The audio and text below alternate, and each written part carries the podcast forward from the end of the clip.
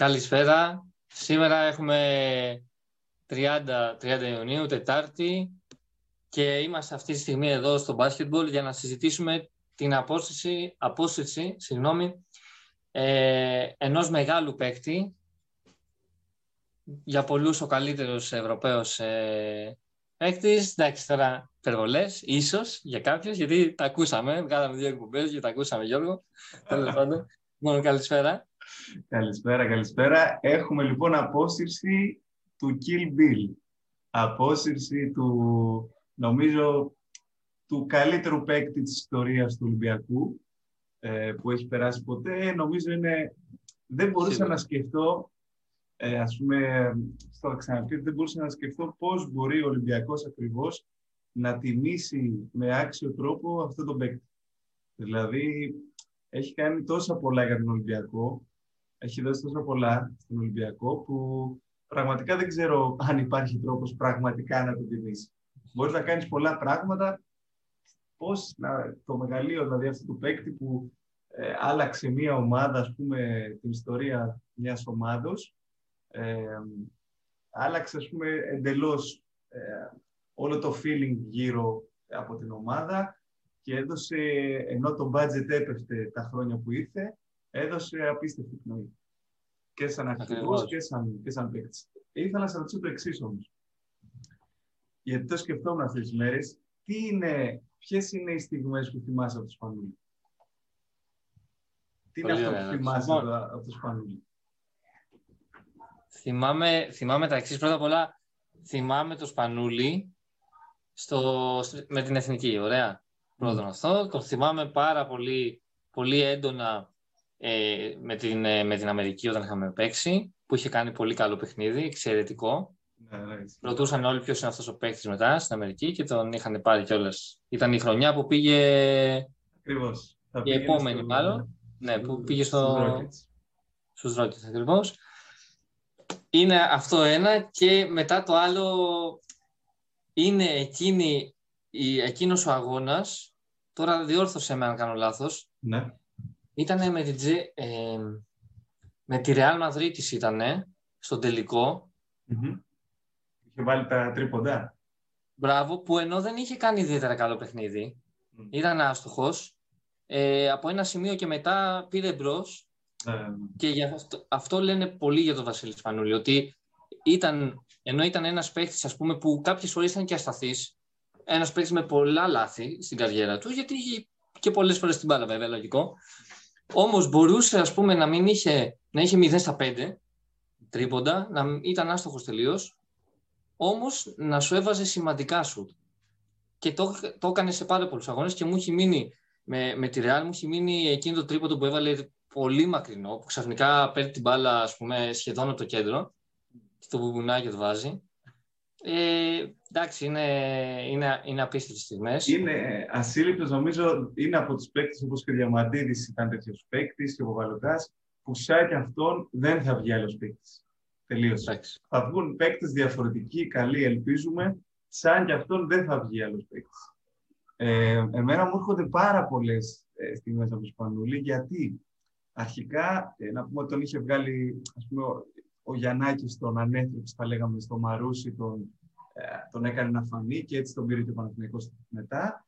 Ε, και αυτό που θυμάμαι πολύ είναι, όπως είπες και της Αμερικής στο παιχνίδι, μετά θυμάμαι πάρα πολύ έντονα όταν γύρισε από την Αμερική, το καλοκαίρι στην Εθνική το 2007, έκανε απίθανο ευρωμπάσκετ με την Εθνική. Εκεί έδειξε τα πρώτα σημάδια ότι πραγματικά ας πούμε, θα αρχίσει να πρωταγωνιστεί σε ομάδα.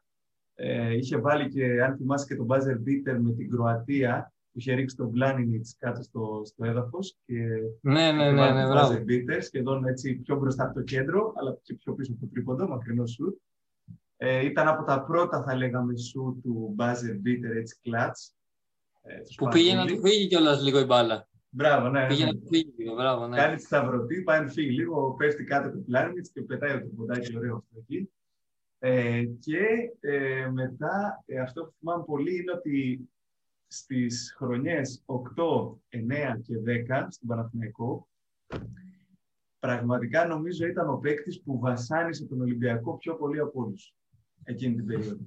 Γιατί, Γιατί ο Ολυμπιακός εκείνη την περίοδο, θυμάμαι, έπαιρνε πάντα ψηλούς ε, δεινόσαυρους, ξέρεις, ψηλούς, μεγάλα σώματα, ταλαντούχους παίκτες, αλλά στην άμυνα είχαν θέμα στα πόδια. Και ο Σπανούλης έκανε πάρτι. Θυμάμαι την πρώτη του χρονιά, δηλαδή το 2008, ε, το, ναι, 2007-2008, ε, που είχαμε τον ε, έναν Τζάξον, ε, ψηλό, μαύρο, ε, αθλητικό, ε, όχι αθλητικό, συγγνώμη, ε, από το NBA παίκτης, ας πούμε, πολύ καλός, ταλαντούχος, αργός, απίστευτος τα πόδια και είχαμε και τον Τζακαλίδη. Πάρα πολύ αργή και οι δύο. Πολύ αργή παίκτη. Τους είχε κάνει πλάκα. Ο Σπανούλης, δηλαδή, όποιο μάτι παίζονταν ντέρμπι, ε, ήταν πρώτος κόρε ε, και το θυμάμαι πολύ έντονα από αυτό. Το άλλο που θυμάμαι επίσης έντονα ήταν, ε, νομίζω, έχει κάνει ένα από τα καλύτερα ευρωμπάσκετ που έχει κάνει ποτέ παίκτης. Το 2009 στο Ευρωμπάσκετ, ε, που η Εθνική είχε βγει τρίτη, να πούμε τότε, σε εκείνο το ναι, ναι. είχε κάνει ένα από τα καλύτερα Ευρωμπάσκετ που έχω δει παίκτη να κάνει. Ήταν η καλύτερη του χρονιά, που ερχόταν να πούμε από το Final Four που είχε πάρει ο Παναγικός στο ναι. Βερολίνο, ε, που είχε βγει και MVP. Είχε βγει MVP. Είχε βγει MVP και με φόρα πήγε στο Ευρωμπάσκετ, απίθανο Ευρωμπάσκετ, και το 2010 ξεκινάει τη σεζόν απίστευτα, το θυμάμαι στον Παναθηναϊκό τα πρώτα παιχνίδια, και του τυχαίνει ένας τραυματισμός που τον όλη την σεζόν τον βασάνισε και στους τελικούς βασάνισε πάλι τον Ολυμπιακό, αλλά επειδή δεν ήταν τόσο καλή το 2010 η χρονιά του, ε, τότε ήταν και που έγινε αυτή η μεγάλη αλλαγή στην καριέρα του. Που πάει στην Ολυμπιακό το 2011 ε, και πολλά υπόθηκαν ας πούμε, γύρω από αυτό το ζήτημα, πολύ δύσκολη, έτσι τέτοια. Και το 2011 πάει σε έναν Ολυμπιακό μετεόντωση του Παπαλουκά που είχε ακόμα καλό μπάτζετ και πρώτη χρονιά του Ιπκοβιτς ε, εκεί. Και δεν φάνηκε πολύ την πρώτη χρονιά γιατί ήταν πάλι τραυματισμένος αρκετά αυτή την περίοδο. Και νομίζω από το 2012 και μετά ξεκινάει ε, πραγματικά το, αυτή τη μεγάλη πορεία που είχε στον Ολυμπιακό, που και σωματικά, την, ε, όταν γύρισε το 2012 το καλοκαίρι, ήταν πιο γυμνασμένος, ήταν πιο, ε, πιο έτοιμος να, πω, να αναλάβει ό, ολόκληρη την ομάδα. Και αφού φύγαν όλοι οι Παπαλουκάς, Θεόντοσιτς, από την περιφέρεια και δόθηκε τα κλειδιά αποκλειστικά σε αυτόν, έκανε απίθανη σεζόν το 2012 και με τις Ευρωλίγκες του 12 του 2013 ε, πήρε φόρα και κατάφερε να σπάσει πολλά ρεκόρ και σκοραρίσματος και assist και στο ελληνικό πρωτάθλημα και στην Ευρωλίγκα. Ε, συνέχισε με την Εθνική ακόμα για λίγο μέχρι το 2015. Δεν, και... δεν, κατάφερε, δεν κατάφερε μόνο, μόνο αυτό που λέγαμε να γίνει ο πρώτος Ευρωπαίος, ε, ο πρώτος συγγνώμη σκόρερ σε όλα τα ευρωπαϊκά κύπελα. Μόνο αυτό δεν κατάφερε. Να πάρει τη θέση του, του Γκάλι δηλαδή. Είναι, είναι δεύτερος. Μόνο αυτό δεν πρόλαβε. Και ε, σίγουρα νομίζω η ομάδα που έχει πονέσει πιο πολύ ε, από το Σπανούλι και ήταν από, την πρώτη, από τις πρώτες που έχει βγάλει ανακοινώσεις, ήταν η ΤΣΕΚΑ. Ας πούμε, yeah. πόσα παιχνίδια μπορεί να θυμηθούν με, με το Σπανούλι να βάζει ε, εκτός από, το, από την μπάση του 2012. Το 2015 έχουμε τα απίστευτο, ε, τα απίστευτα καλάθια που έβαλε στο τέλος στον ημιτελικό. Το 2017 πάλι στον ημιτελικό ε, πολλά κρίσιμα καλάθια. Μην ξεχνάς ότι ο Ολυμπιακός όπου έβρισκε τσε, τσέσκα, σε ό,τι κατάσταση και να ήταν, ναι. ε, την κέρδιζε. Έτσι ακριβώς. Έτσι ακριβώς. Ε, και, και ειδικά άφησε, και με το Σπανούλη. Άφησε νομίζω ε, ας πούμε πάρα πολλά πράγματα. Και ήθελα να σου κάνω καλή μια ερώτηση για το Σπανούλη. Θα ε, να σου πω, συγγνώμη, να σου πω τι άλλο μου έχει μείνει στη μνήμη χαραγμένο. Mm. Χαραγμένο τελείως. Μου έχει μείνει το παιχνίδι στο προολυμπιακό το 2015 ή μάλλον τη χρονιά πρέπει να ήταν, δεν ξέρω αν ήταν το τελευταίο του μάτς, στο προολυμπιακό ε, στο παιχνίδι με την Ιγυρία. Μπράβο, πρέπει να ήταν το 12, μάλλον αυτό το 12. Το 12 ήταν, ε, πιο πριν. Πρέπει να ήταν το 12. Ναι, ναι, που είχαμε χάσει. Μπορεί, μπορεί, ναι, ναι, ναι. Δεν το θυμάμαι ακριβώς να πω την αλήθεια. Που έχει τελευταία φάση ο Σπανούλης και του κάνουν φάουλ του κάνουν φάουλ, βαράει τρίποδο, του κάνουν φάουλ και χάνουμε αυτό το παιχνίδι από, το, από αυτή τη, τη χαμένη ευκαιρία ας πούμε, του Σπανούλη. Και μου έχει μείνει στο μυαλό χαραγμένο αυτό. Ήταν ένα χαρακτηριστικό και ήθελα να σε ρωτήσω, δηλαδή, εσύ τι πιστεύεις ότι είναι το καλύτερο χαρακτηριστικό του Σπανούλη. ήταν αυτό που τον χαρακτήρισε πιο πολύ, που ήταν αυτό που έκανε τη διαφορά περισσότερο; Κοίταξε, ο Σπανούλης στην αρχή είχε πολύ, καλά, πολύ καλές διεισδύσεις. Τώρα τα τελευταία χρόνια, επειδή μεγάλωσε, δεν μπορούσε να έχει τόση ας πούμε, φθορά στο σώμα, δηλαδή να, να, να έχει τόση επαφή, γιατί ε, υπήρχε ας πούμε επιπόνηση, λογικό. Αλλά στην, πιο πριν, στα πολύ καλά του, τον, τον μάθαμε ας πούμε, από τις πολύ καλές διεισδύσεις του. Είχε το σουτ, αλλά οι διεισδύσεις του ήταν απίστευτες. Ειδικά πολύ γρήγορα... η κλασική που χτυπούσε πάνω στο σώμα του αντιπάλου Μπράβο. και τα βάζε με ταμπλό, ας πούμε, έτσι. Μπράβο, ε, πολύ κλασική. Ας πούμε, όταν, όταν παίζουμε μπάση, λέμε κάνεις ε, τα σπανούλικα. Ε, και δεν εννοούμε επίσης... τα βήματα. Ναι, δεν... εντάξει. Ε, επίσης, το σουτάκι μέσα απόστασης. Πολύ χαρακτηριστική κίνηση. Πολύ χαρακτηριστική κίνηση. Να σηκώνει, να, ε, με τρίπλα προς το καλάθι, να σταματάει, να σηκώνεται τα, τα jump shoot που έκανε πολύ χαρακτηριστική, αλλά έχει μείνει, έχει μείνει εντάξει, το, το τρίποντο από που, από που κι αν ήθελε, ειδικά τα buzzer beater που έβαζε, ή μάλλον όχι τα buzzer beater, τα κρίσιμα καλάθια θα πω καλύτερα, γιατί έχει βάλει και buzzer beater, όπως είπες και εσύ με την Κροατία και διάφορα άλλα, αλλά ε, εγώ θα έλεγα γενικότερα τα κρίσιμα, την κρίσιμη στιγμή ότι δήλωνε παρόν. Ναι, ναι, ναι. Ε, είναι νομίζω πιο, από του πιο κλατς παίκτες, από τους παίκτες που ξέρεις ότι θα πάρει το σουτ, θέλει να το πάρει το σουτ. Είναι από αυτούς τους παίκτες που ήθελε να πάρει το σουτ, τελείωσε. Δεν ήταν δηλαδή να φοβηθεί, να δει τι θα πάρει. Ήθελε να πάρει το σουτ, ό,τι και να είναι. Και ε, εγώ θυμάμαι πάρα πολύ, ε, το είχα δει και ζωντανά, ένα μάτς που το 2012 που ο Ολυμπιακός ήταν ακόμα στις αρχές του σεζόν και δεν πήγαινε πάρα πολύ καλά ακόμα ε, με τους νέους παίκτες που είχε το Κέιντι Λούκας, τον Ματ Χάουαρ ε, και διάφορους άλλους. Και θυμάμαι είχε βάλει ένα buzzer beater στον Άρη.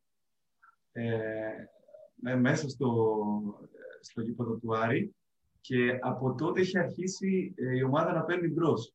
Δηλαδή, θυμάμαι ότι είχε βάλει εκείνο το, το κρίσιμο σου, ήταν κοντινό μάτς στο τέλος και βάζει το buzzer beater ο Σπανούλης και από εκεί άρχισε να ρολάρει η ομάδα.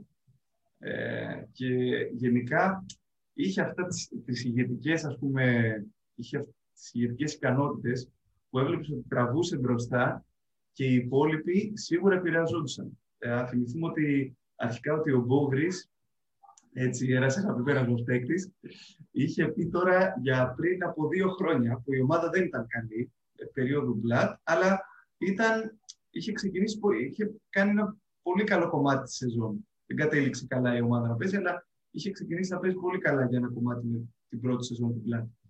Και είπε ο Μπόγος ότι η κρίσιμη περίοδος ήταν όταν τραυματίστηκε ο Σπανούλης, όχι γιατί δεν έπαιζε στο γήπεδο, αλλά γιατί δεν βρισκόταν μαζί τους στις προπονήσεις, ε, στα ταξίδια. Να... Δεν ήταν η ηγετική αυτή φυσιογνωμία που ήξερε ναι. ότι πάντα σπρώχνει, προχωράει, ναι. αγωνίζεται. Ε, και αυτό του είχε επηρεάσει. Είπε ότι έπεσε η αγωνιστικότητά τους, όχι μόνο παικτικά δηλαδή, και το άλλο, μην ξεχάσουμε, ξέχασα να πω πριν, ε, ότι έχει βάλει ε, ένα από τα μεγαλύτερα σου στο ελληνικό πρωτάθλημα. Ε, από τις μεγαλύτερες, μάλλον, ας πούμε, να πω, εμφανίσεις Τελε... ελληνικά. Στο τελευταίο παιχνίδι του Διαμαντίδη, μάλλον λες. Ακριβώς. Στους τελικούς του 2016. Ε, όπου έχει βάλει δύο buzzer beater, ουσιαστικά, δύο πολύ κρίσιμα σου, ένα στο Διαμαντίδη και ένα στο Καλάθι. Ε, και με το ένα να τελειώνει και το πρωτάθλημα. Δηλαδή. Να παίρνει το, τον τίτλο Ολυμπιακός. Το τελευταίο ήταν στο Διαμαντίδη ή στον Καλάθι. Το τελευταίο νομίζω ήταν στο Διαμαντίδη, ναι. Εγώ αυτό νομίζω. Έχω, είχα διαβάσει μια μικρή δήλωσή, τον είχα ρωτήσει, λέει, τι σκέφτηκες, λέει, όταν ε, πήρε το σου το ναι. Βασίλη. και λέει, Ρε Βασιλάρα, χάστο. Δηλαδή, ας το χάσεις, ρε Βασίλη. Ναι, ναι. ναι. Και να πούμε, ξέρεις για το ιστορικό, για, για να είμαστε πλήρες ειλικρινείς, όταν ο, ο Σπανούλης ήταν στο Παναθηναϊκό και μέχρι να φύγει, ενώ δημιουργούσε πρόβλημα σε πολλές ομάδες, υπήρχε μεγάλη μερίδα ε, του Παναθηναϊκού, φιλάθλων του Παναθηναϊκού, που γκρινιάζανε πολύ για το Σπανούλη. Γιατί όντως είχε κάτι ο Σπανούλης σε όλη την καριέρα που σε έναν φίλαθλο και σε προπονητή μπορεί να έσπαγε τα νεύρα. Ήταν ότι επειδή είχε αυτή την παρορμητικότητα, την παρορμητικότητά του, ας πούμε, και έπαιζε έτσι πολύ με το ένστικτό του, έκανε πολλά λάθη. Ε, Μην ξεχνάμε ότι ο Τζεφ Βαν Γκάντι στους Ρόκετς τον είχε πει turnover machine. Έτσι. Αυτός λοιπόν ο παίκτης δεν επηρεάστηκε γενικά από το, από το περιβάλλον του, δηλαδή αγωνίστηκε και ενώ και στον Ολυμπιακό πολλές στιγμές ε, έχει, που έχει κάνει λάθη και σε κρίσιμα σημεία μπορεί και σούτ έχει χάσει κρίσιμα, αλλά δεν φοβόταν ποτέ να παίξει. Έπαιζε πάντα με το ένστικτό του, έπαιρνε πάντα τα κρίσιμα, τα κρίσιμα σου και για μένα είναι ο κορυφαίος παίκτης που έχει περάσει από τον Ολυμπιακό. Και στην τελική, ναι. Και στην τελική τι θέλεις, θέλεις ένα παίκτη που, να σου, που στην τελευταία φάση να μπορεί να βάλει το χέρι στη φωτιά και ας το χάσει. Όμως είχε τα κότσια, ας πούμε, να το κάνει. Και να πούμε ότι ένας Έλληνας στο ύψος του Σπανούλη κατάφερε για πάρα πολλά χρόνια να πρωταγωνιστήσει, να είναι από τα κορυφαία γκαρντ της Ευρώπης. Ε, και για το ύψος του, ξαναλέω, γιατί για μένα παίζει πολύ μεγάλο ρόλο για το ύψος του, ε, νομίζω έχει κάνει απίθανα πράγματα. Είναι πολύ δύσκολο σε αυτό το ύψος να πρωταγωνιστείς για τόσα πολλά χρόνια. Ειδικά όταν περνάς στα 33, στα 34 σου, που συνέχισε να πρωταγωνιστεί ο Σπανούλης. Ε, για μένα είναι πολύ φοβερό. Η διείσδυσή του για μένα ήταν το, αυτό που είπες και εσύ, νομίζω ήταν το καλύτερο, το καλύτερο ας πούμε, ε, θα έλεγα, ε, τι να πω, το καλύτερο ε, μέρος του παιχνιδιού του, η διείσδυση. Πραγματικά, είχαμε καιρό ας πούμε, να βρούμε Έλληνα, ε, ενώ και ο Παπαλουκάς ήταν καλός στη διείσδυση και ο Διαμαντίδης και ο Ζήσης ε, και ο Χατζιβρέτα στα καλά του.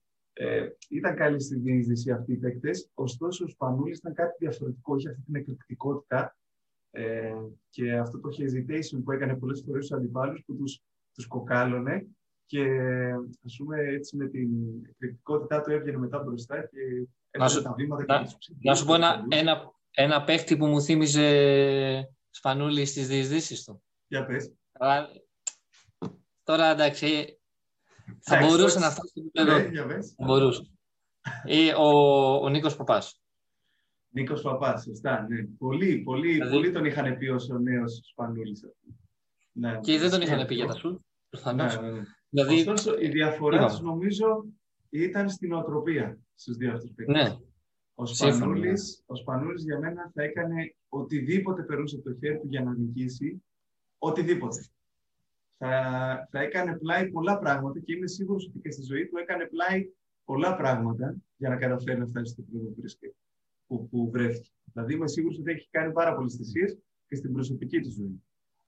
Ε, και, και γι' αυτό έφτασε σε αυτό το επίπεδο. Ήταν η νοοτροπία του και νομίζω έχει πολλά κοινά στοιχεία με τον Kobe Bryant. Πάντως, το, ο, το Mamba mentality που λένε, δηλαδή αυτή την νοοτροπία του, του νικητή και του, του, της απίστευτης δουλειάς, νομίζω έχει πάρα πολλά κοινά στοιχεία με τον Γι' αυτό και ο, και ο Αντετοκούμπο, ο Γιάννης Αντετοκούμπο τον είπε ότι είναι ο Kobe Bryant της Ευρώπης. Ναι, ναι, ναι. Πάντως για τον παπά, γιατί έτσι όπως το είπαμε για να μην αφήσουμε, ο παπάς δεν ήταν τεμπέλης και δεν είναι δηλαδή τεμπέλης. Απλά έχει βάλει συγκεκριμένους, ε, συγκεκριμένα όρια και έχει πει ότι θα παίζω μπάσκετ, ας πούμε, θέλω όσο εκεί να φτάσω, θέλω αυτό να κάνω. Τέλος, δηλαδή πραγματικά μπορούσε και το ξέρει και ο ίδιος ότι μπορούσε να φτάσει ας πούμε σε πολύ υψηλό επίπεδο. Απλά για να μην το αφήσουμε έτσι ότι ναι, ναι, τον, τον υποτιμάμε. Ε, και επίσης να προσθέσω, ε, συγγνώμη, θες να πεις κάτι για το Σπανούλι. Όχι, νομίζω στο ίδιο θέλω να πάμε. Μπράβο, στο, στο ίδιο, ούτε, ούτε να είχαμε συνοηθεί.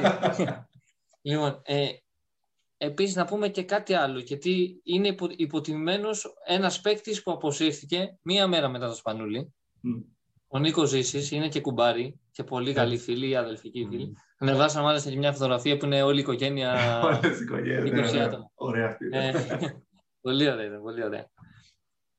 Ο οποίος έχει κάνει απίστευτη καριέρα, έχει συνδέσει το όνομά του με την εθνική, ο Νίκος Ζήσης έπεσε τώρα η απόστασή του μαζί με τον Σπανούλη και λίγο ας πούμε περιθωριοποιήθηκε μέσα ναι, σε ναι. εισαγωγικά, εντάξει, όχι. Απλά δεν έγινε αυτός ο τόρος που γίνεται τώρα με τον Σπανούλη. Ε, Μεγάλος παίκτης ο Ζήσης και όπου πήγε, αυτό συζητάγαμε και πριν, όπου πήγε ας πούμε άφησε το, ήταν, ήταν χαμηλών τόνων αλλά είχε και μια ηγετική ας πούμε, μορφή σε οποιαδήποτε ομάδα και πήγε. Και πήγε σε αρκετές. Και ο Ζήσης, ε, εμένα μου είχαν κάνει τα εξής εντύπωση του Ζήση αρχικά Ε, αν δει κανείς την καριέρα του από την αρχή μέχρι και το τέλος του, βελτίωνε συνεχώς το παιχνίδι του. Σε πολλά σημεία. Στην τρίπλα του, που στην αρχή δεν ήταν τόσο καλή, σιγά σιγά την βελτίωνε. Στην οργάνωση, στην αρχή δεν ήταν ακριβώς και απίθανος οργανωτής. Έτσι, το βελτίωσε αυτό απίστευτα. Το σου του συνέχισε να το βελτιώνει. Επίσης, ήταν από τους παίκτες που καθώς μεγάλωνε και πέρασε τα 30 του, ήταν πολύ καλύτερος από, από τα νέα του χρόνια. Δηλαδή, καθώς ορίμασε, θα λέγαμε, ήταν εξαιρετική η καριέρα του ε, σε αυτό, αν δει κανείς τη διαφορά. Ναι, ε, και εκτινάχθηκε, στα, εκτινάχθηκε, θα πούμε, δηλαδή, ας πούμε, σε συλλογικό επίπεδο, όχι σε εθνικό, εκτινάχθηκε μετά, ε, θα λέγαμε, προς τα τελευταία του χρόνια. Mm. Έτσι, σε Πάντως, αθλητικά, αθλητικά δεν είναι ότι ήταν σούπερ. Δηλαδή, ήταν σε ένα επίπεδο πάντοτε. Εγώ δεν τον ναι. θυμάμαι να πέφτει αθλητικά, αλλά ούτε και να ανεβαίνει. Ο Σπανούλης τον θυμάσαι, ας πούμε, το, το 9 και σιγά σιγά ανέβη, ανέβηκε, δηλαδή μέχρι και το 14-15 είχε ανέβει πολύ για να διατηρηθεί. Ναι, ναι. Ο Ζήσης ήταν σταθερός, οπότε είχε, κρατούσε αυτή τη, τη, τη φυσική κατάσταση που είχε, αλλά τι, έπαιζε πολύ με το μυαλό ο Ζήσης. Πάρα πολύ. Βλέπεις δηλαδή σε έναν παίχτη πολύ το καθαρό μυαλό σε φάσεις που να καίνε. Έτσι, και... θυμόμαστε το ποιος ποιος βάλει το αγόρι μου. Ακριβώς. Ότι... Ήταν αυτός ο οποίος έκανε την διείσδυση, δηλαδή βασιλετικά, αν δει κανείς αυτή τη φάση, αυτό που κάνει ο Ζήσης είναι τέλειο. Γιατί τι κάνει, μπαίνει μέσα aggressive επιθετικά, πατάει ρακέτα, πατάει ρακέτα, μαζεύει άμυνα πάνω του και γυρνάει πίσω το σώμα του. Αυτό να ξέρετε, δηλαδή αυτή την κίνηση, δεν την κάνουν, την κάνουν ελάχιστοι άνθρωποι. Το να σταματήσεις τρίπλα σωστά, χωρίς βήματα, με, σε ένα τόσο σημαντικό παιχνίδι, με τόσο ένταση, να σταματήσεις σωστά την τρίπλα και να γυρίσεις και σωστά το σώμα σου πίσω, να δεις την μπάσα πίσω στην πλάτη σου, έτσι. Ναι. Όχι, την, όχι την διπλανή σου την εύκολη, να δεις την μπάσα πίσω από την πλάτη σου. Είναι ε, πολύ, ας πούμε, είναι να, απλό και, με, αλλά πολύ και με το χρόνο, έτσι. Είχε, ήταν τελευταίο σου, τελευταία φάση, έπρεπε κάτι να γίνει. Ακριβώς. Έχουμε δει, ας πούμε, ε, παρόμοιες φάσεις και να τελειώνει ο, ο, ο παίκτης τη, τη φάση. Μπορεί και εύστοχα και σωστά, ας πούμε. Όμως εδώ είδαμε κάτι διαφορετικό. Και αυτό είναι το καθαρό μυαλό αυτό. Ακριβώς. Και επηρέασε και τις ομάδες τους σίγουρα σε ηγετικό επίπεδο κι αυτός, είμαι σίγουρος. Και ήταν και από τους παίκτες που μπορούσες να τον βάλεις και στο ένα και στο δύο άνετα. Δεν φοβόσουν. Δεν έλεγες τώρα πώς θα τον ταιριάξω. Ήξερες ότι αν βάλεις το ζήσει μέσα θα ταιριάξει με οποιοδήποτε παίκτη. Αυτό πολύ μεγάλο, πολύ σημαντικό.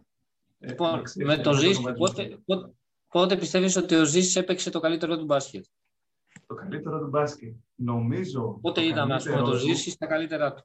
Ναι. Ε... Εγώ να πω την αλήθεια, ε, πριν ας πούμε την, ε, την Bamber, δεν τον θυμάμαι πολύ καλά. Mm. Εγώ δεν το θυμάμαι.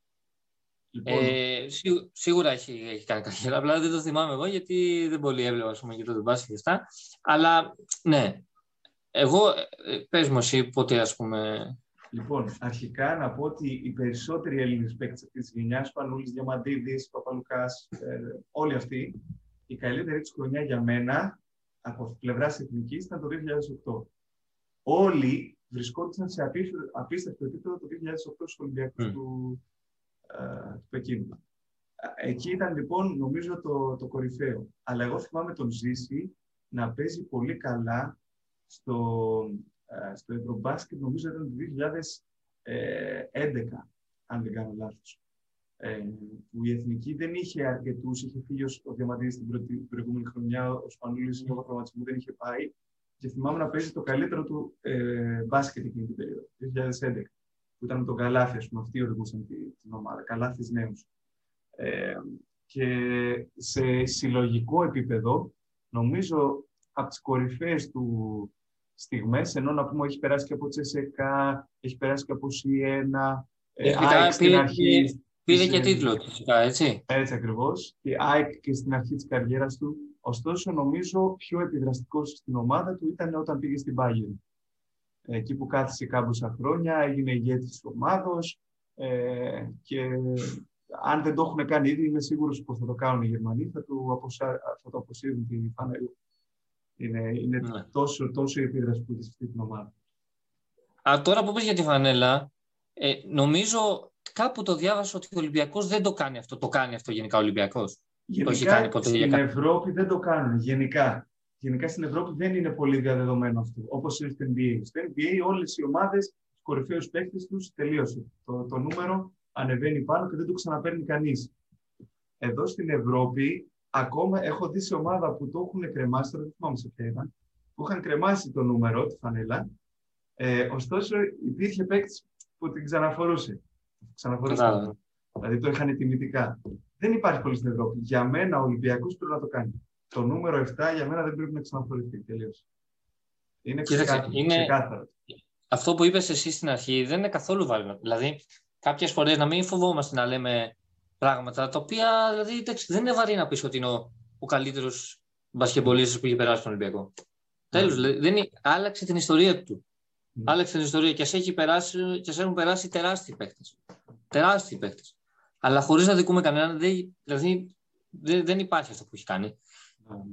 Και εγώ πραγματικά αισθάνομαι τυχερός που τον έχω δει ας πούμε, να παίζει. Δηλαδή, yeah. χαίρομαι που τον πρόλαβα. Τον έχασα φέτος, δηλαδή θα, αυτό, θα του, ε, αυτό άξιζε στο Σπανούλι. Να παίξει, το λέγαμε και πάλι το είχαμε ξαναπεί, να παίξει και σε κάθε αγώνα του τελευταία χρονιά να έχει ανακοινώσει την αποχώρησή του και σε κάθε αγώνα στην Ευρωλίγα, στη, στην Ελλάδα, δεν ξέρω οπουδήποτε, όπου παίζει, να, να υπάρχει ας πούμε ένα, ένα stadium ε, ε, βραβεύσει κλπ. Τέλος πάντων, δηλαδή έτσι, έτσι πρέπει. Έτσι πρέπει. Το, το, το μόνο αγκάθι για μένα είναι αυτό, ότι αποσύρεται ας πούμε... Σε μία χρονιά COVID. Σε μία χρονιά COVID χωρίς να τον απολαύσουμε, ας πούμε. Έστω, να πεις ότι τον είδα για τελευταία φορά, ας πούμε. να το, να, αν και κάτι θα ετοιμάσει ο Ολυμπιακός. Σίγουρα, σίγουρα, σίγουρα θα ετοιμάσει κάτι, αλλά εντάξει, δεν, είναι, δεν θα είναι το ίδιο. Αυτό.